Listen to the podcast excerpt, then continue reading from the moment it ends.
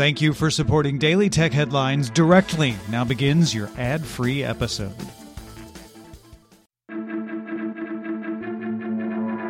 I'm Rich Stroffolino, and these are the tech headlines for the week that was. In an op ed piece for Time magazine, Apple CEO Tim Cook called on the U.S. Federal Trade Commission to establish a data broker clearinghouse. He further specified this would require registration by data brokers, allow consumers to track their data transactions, and provide an easy online way for consumers to permanently delete that data.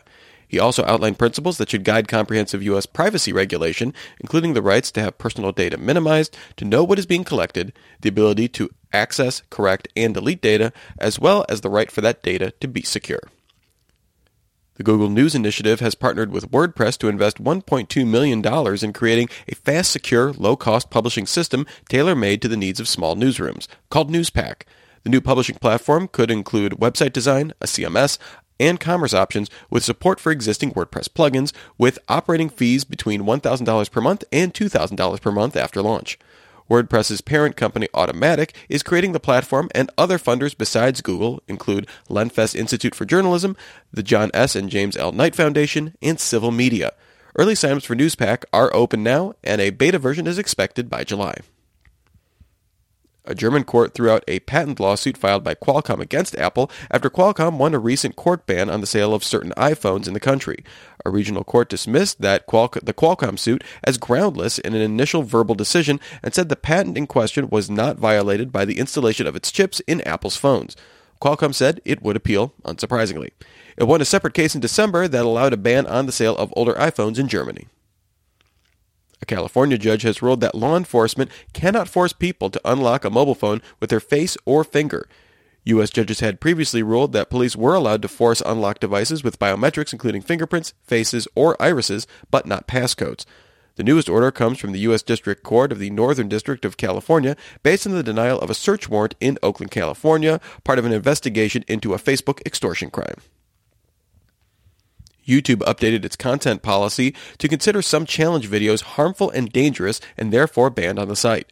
The ban covers challenges that encourage acts that have an inherent risk of severe physical harm, pranks that make victims believe they're in physical danger, and pranks that cause emotional distress to children. YouTube moderators will decide which videos qualify. Channels will have two months to remove any videos that were allowed before these new rules came into being. Oppo confirmed it's developing a smartphone camera with a 10x optical zoom lens. The camera is a 15.9 to 159 millimeter equivalent with optical image stabilization, although Oppo did not mention the aperture range. Oppo will show off the camera at Mobile World Congress in February and says that unlike its 5x zoom lens shown off in 2017, the 10x zoom lens is ready for mass production. Oppo also promised to show off an in-display fingerprint sensor with 15 times the active area of other sensors. Have I Been Pwned founder Troy Hunt published a blog post outlining a dataset seen on the file sharing service Mega that he calls Collection Number One, a set of over 772 million unique email addresses and 21 million unique passwords, combining for a total of 1.16 billion email password combinations. The collection seems to be a compilation of many smaller breaches dating back to at least 2015 and allegedly includes over 2,000 databases of dehashed passwords. Collection number one includes 140 million new email addresses previously not seen by Have I Been Pwned, so it may be worth checking out if you were affected. At a media event, Microsoft CEO Satya Nadella stated that the company no longer sees Cortana as a competitor to voice assistants from Google or Amazon. Instead, the company sees it as a skill tied to Microsoft 365, one that should work on both Google Assistant and Amazon Voice services. Comcast owned NBC Universal announced it's readying a free ad supported streaming service in the first quarter of 2020 that anyone that subscribes to a traditional pay TV service, and that includes customers from competitors like Charter, AT&T, Cox, and Dish, can access. It will include 1,500 hours of NBC TV shows and cost about $12 a month, a source tells CNBC. NBC will air between 3 to 5 minutes of ads per hour of programming, NBC Universal's Steve Burke told CNBC. CNBC also reports that Walmart has abandoned plans to launch its own streaming service and will instead focus on bolstering Vudu.